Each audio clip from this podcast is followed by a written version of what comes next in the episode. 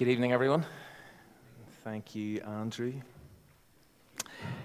Uh, if you were here last Sunday, either morning or evening, uh, how have you got on? We've been kind of thinking about this already regarding our 40 days, but how have you personally got on? If you were here last week, you maybe weren't, you're maybe visiting tonight, maybe this is the first time you've heard of 40 days, but if you were here last Sunday morning or evening, how have you got on with reading the Bible and following the, the daily reading plan that's in here. And as, as Gordon or someone said, if you didn't get one of these, please grab one at the end. But how are you getting on?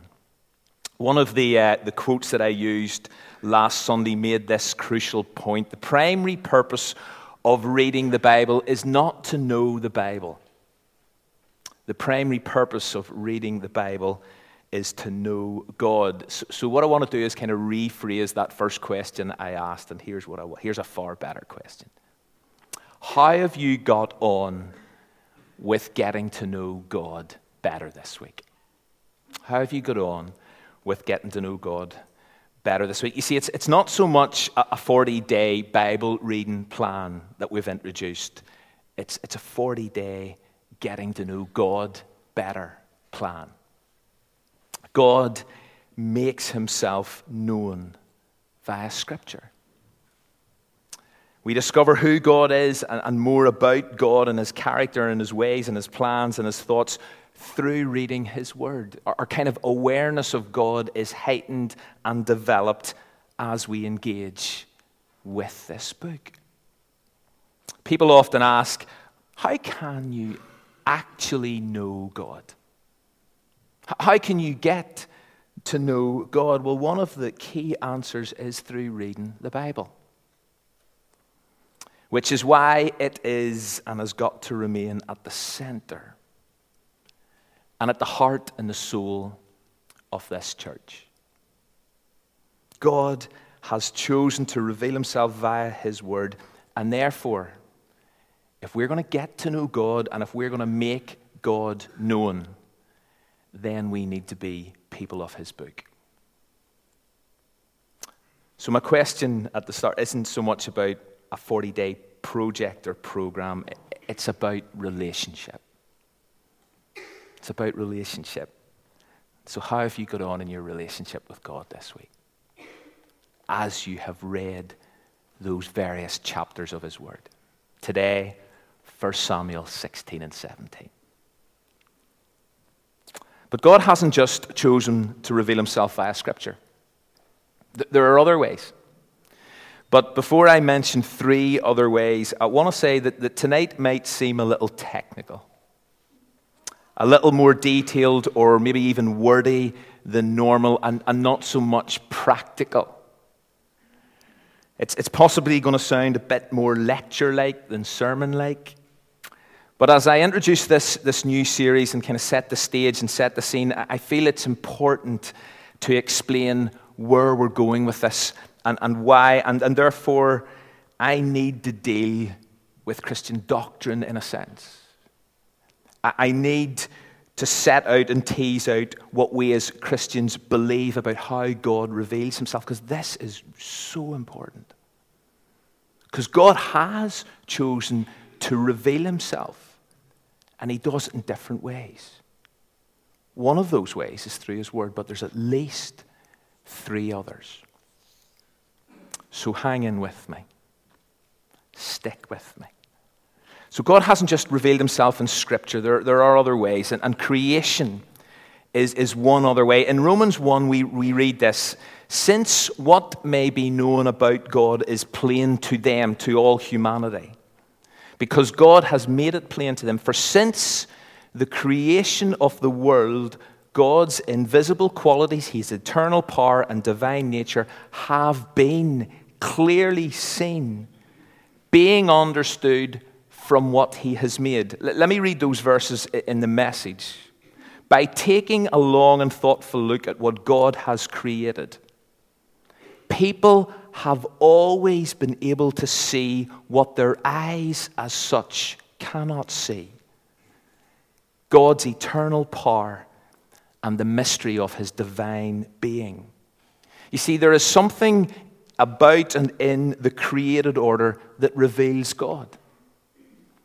As you and I look around us, as we watch planet Earth, there's something that discloses, something in that created order that discloses who God is and what God is like. And so, for example, as the psalmist recognizes, the skies, the heavens declare the glory of God. Day after day, they pour forth speech speaking about who God is and what God is like. There is no speech or language where their voice is not heard. Their voice goes out into all the earth. You see, it's non verbal revelation and communication from the smallest atom to the largest galaxy, from the most simple life form to the most complex. God has revealed himself. Now, whether people acknowledge God as creator and whether they seek to know him better as a result of what they see and what they observe around them, well, that's a whole other issue. But, God reveals himself through creation. Plus, as the Bible makes clear on this, human beings have this nasty habit of, of worshipping the created rather than the creator. And therefore, re- never get to know the author. Now, there's lots more I could say about that, but, but the point I want to stress at this stage is, is creation, as we look around, as we look up, as we look down, as we look in, creation reveals God, what He is like. Sometimes referred to as general revelation, because it's revealed to everyone. No one can, be, can have an excuse. But another way God has revealed himself according to the Bible is through each person's conscience. Now, again, this is a tricky one. But Paul writes in Romans 2 even Gentiles who do not have God's written law show that they know his law when they instinctively obey it, even without having heard it. They demonstrate that God's law is written in their hearts by, for their conscience and thoughts either accuse them or tell them that they're doing right. Now, those are, and have been described as dense verses. I know that. There's a lot in there that warrants further explanation, but, but for the purposes of this evening, what I want to say is these verses show us that God has placed a knowledge of Himself within the heart of each human being. Humanity intuitively knows the difference between good and evil and right and wrong. Somehow, the way we've been morally hardwired reveals God. Now, I know a lot of you are thinking, but, but hang on a minute. Surely the, effects of sin have severely damaged the circuitry. The God given moral conscience has been severely seared, has it not? And that has significantly and disastrously distorted our awareness and understanding of who God is and our ability to know God. Yes, I, I, get that. I understand that. That is true. That is explicit biblical teaching as well. But God reveals himself through people's consciences, despite it being damaged and distorted. But there's a fourth way. It's the main reason for this new series. God has not only revealed himself through Scripture, through creation, through people's conscience, but he has revealed himself through Jesus. And this is sometimes referred to as special revelation, a bit like Scripture. Conscience, creation, general revelation, uh, Scripture, Jesus, special revelation. We've just come out of Christmas, celebrating the truth of Emmanuel. God is with us. And in the Apostle John's epic version of the Christmas story of the Word becoming flesh and living amongst us and kind of moving into our neighborhood, we read this No one has ever seen God,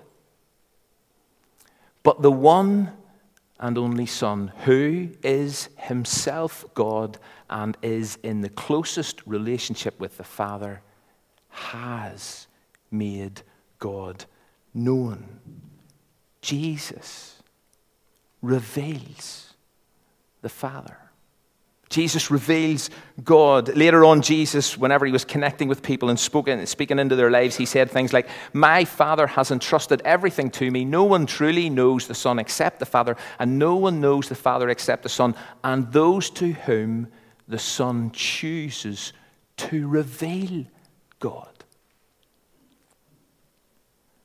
And that last line is so important. And to those whom God chooses to, or Jesus, the Son chooses to reveal God. In John 14, we read where Jesus says, Anyone who's seen me, says Jesus, has seen the Father. Or what about this explicit statement, or rather prayer of Jesus in John seventeen? 17, O righteous Father, the world doesn't know you, but I do, and these disciples know you sent me. I have revealed you to them, and I will continue to do so. So God is revealed in and through and by in Jesus. And therefore, this new series, and as I say, that this is quite a kind of technical, I understand that introduction to it, but this new series at the end of the day is all about Jesus. It's just all about Jesus. And so, for a whole bunch of Sunday nights, we're going to focus on Jesus. We're going to take a fresh look at various incidents in his life and his ministry. And through observing Jesus' attitudes, Jesus' actions, Jesus' reactions, we're hopefully going to get to know God better. Because according to Jesus, if you've seen him, you've seen the Father. If you know him, you will know God. And as I continue to kind of introduce this series this evening, let me take you to Hebrews 1. If you do have a Bible and you want to turn to it, that's great. It is going to be on the screen, and we're going to kind of go through it line by line. But the opening three, three verses of this fascinating book, and some of you were thinking we are starting a series in Hebrews. We're not starting a series in Hebrews. We're just introducing this series using the first three verses of Hebrews this evening. But in Hebrews chapter 1, the first three verses of this fascinating book kind of explain this in graphic detail.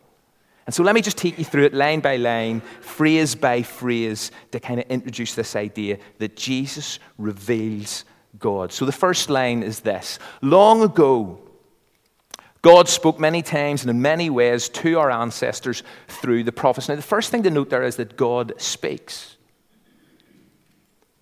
Long ago, God spoke. God is not a silent God. God speaks. And in Old Testament times, God spoke either directly or through visions and dreams, and that's the kind of many times and in many ways it's referred to here. And he gave his prophets words to share with the people. And many of those words were received and they were recorded, they were written down, and we have them. And therefore, God's word continues to speak. God is constantly being revealed through his word, as we've said. But in verse 2, we read this And now, in these final days, he's spoken to us through his Son. God also communicates through Jesus. If, if you want to get to know God, you've got to look at and listen to Jesus. Some of you might remember how I, I mentioned recently that there are only three times whenever the Father spoke audibly to his Son. Only three times recorded in the New Testament where the Father spoke audibly to and over his Son. One of those times was at his baptism. Another of those times was during his last week as he entered Jerusalem. And the other occasion is at his transfiguration, as we call it. And on that last occasion, this is what the Father said This is my Son, my chosen one. Listen to him.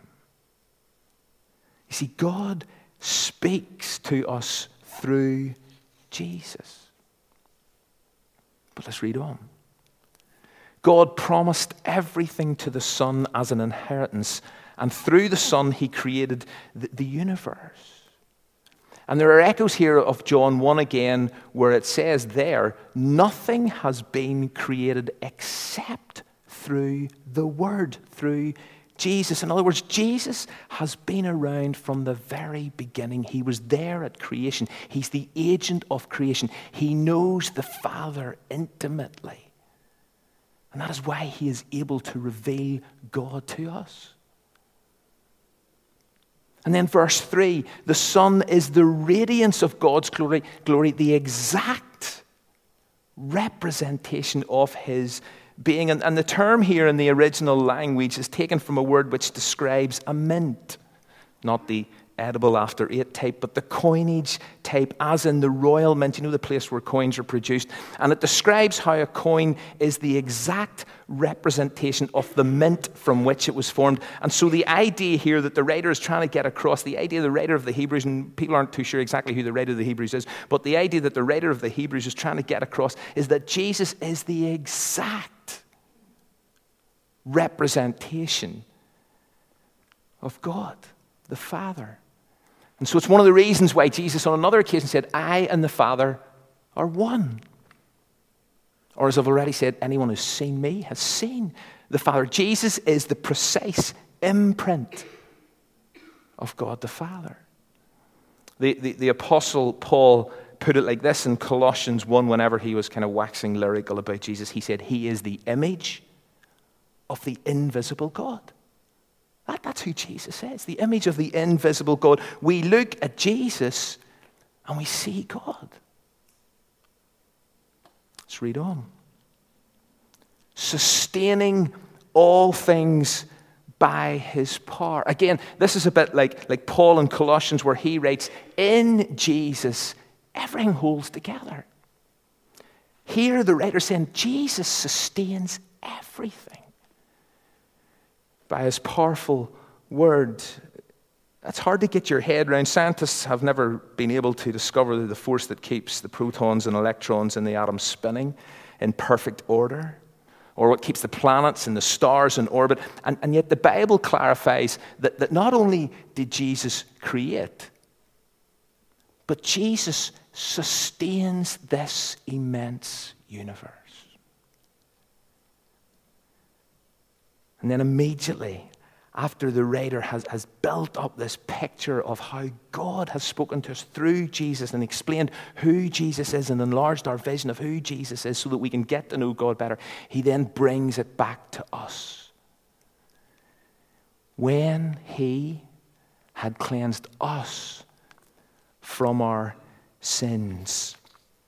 You see, we are and can be forgiven, cleaned up from and off the mess of sin in our lives by this Jesus. Jesus, as his cousin said, Jesus, you're the Lamb of God, and it's through you that we take away the sins of this world. And so, as Jesus sacrificially laid his life down about three years after his cousin John had said that about him, as Jesus sacrificially laid down his life to save and rescue us, he did that. Why? Because God so loved the world, and therefore, in his death as in his life, what is Jesus doing? Jesus is revealing the love and compassion of God for his creation. But the story doesn't end there. Because then it says, He sat down in the place of honor at the right hand of the majestic God in heaven. In other words, Jesus is still alive. Jesus is still active. Jesus is still at work. Jesus is still revealing God to us. Jesus is still our way of getting to know God and getting to know Him better.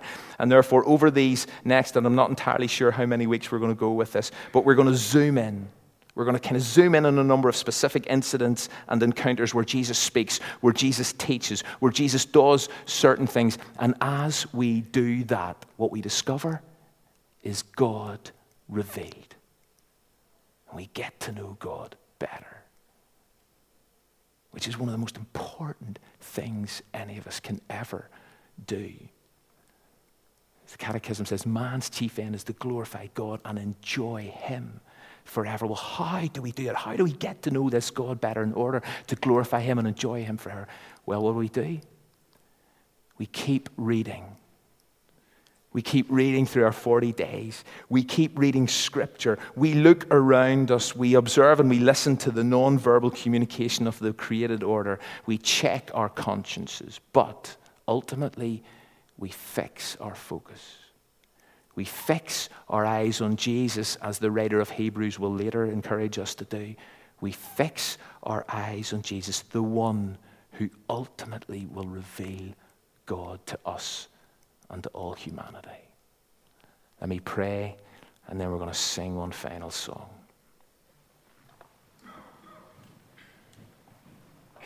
Father God, I, I, I thank you that you have chosen to reveal yourself to us. I thank you for the different ways you do that. And God, as we begin this new series of zooming in on and focusing in on and homing in on Jesus, I pray that as we observe his life, as we listen to his words, as we see how he treated people, we'll discover more and more about the heart of the Father, about the heart of God for people, for us, for this community, for this world. God, we want to know you. We want to know you better. We want this world to know you. And so help us to see Jesus for who he is the one who sustains, the one in whom all things hold together, the one who has cleansed us from our sins, the one who right now is seated in the place of honor and is interceding for us. Help us to see Jesus as he really is. Help us to get to know you, God. And we pray this in the precious name of Jesus. Amen.